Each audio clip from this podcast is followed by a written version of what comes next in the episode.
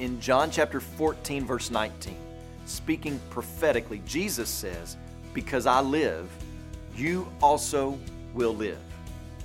The promises that Jesus makes here and the realities that Jesus brings to light are all based upon His resurrection.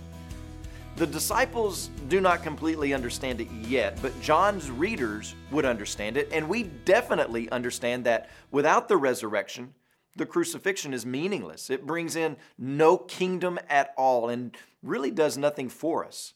Without Jesus coming back to life, there's no way He can offer new life to us or put new life within us.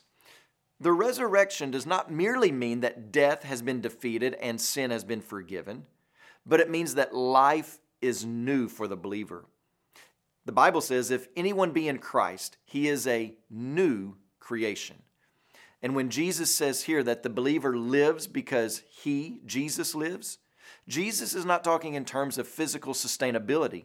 Jesus is speaking spiritually. We are all born dead in our sins, but because of the resurrection, those who are in Christ are truly alive spiritually and eternally. It's one more reason why you should walk with Jesus day by day. And when you pray today, please remember Chris and Alicia Sampson, our missionaries in the Philippines. And also remember the Kenya-Rwanda LifeWord broadcast that's heard in Rwanda.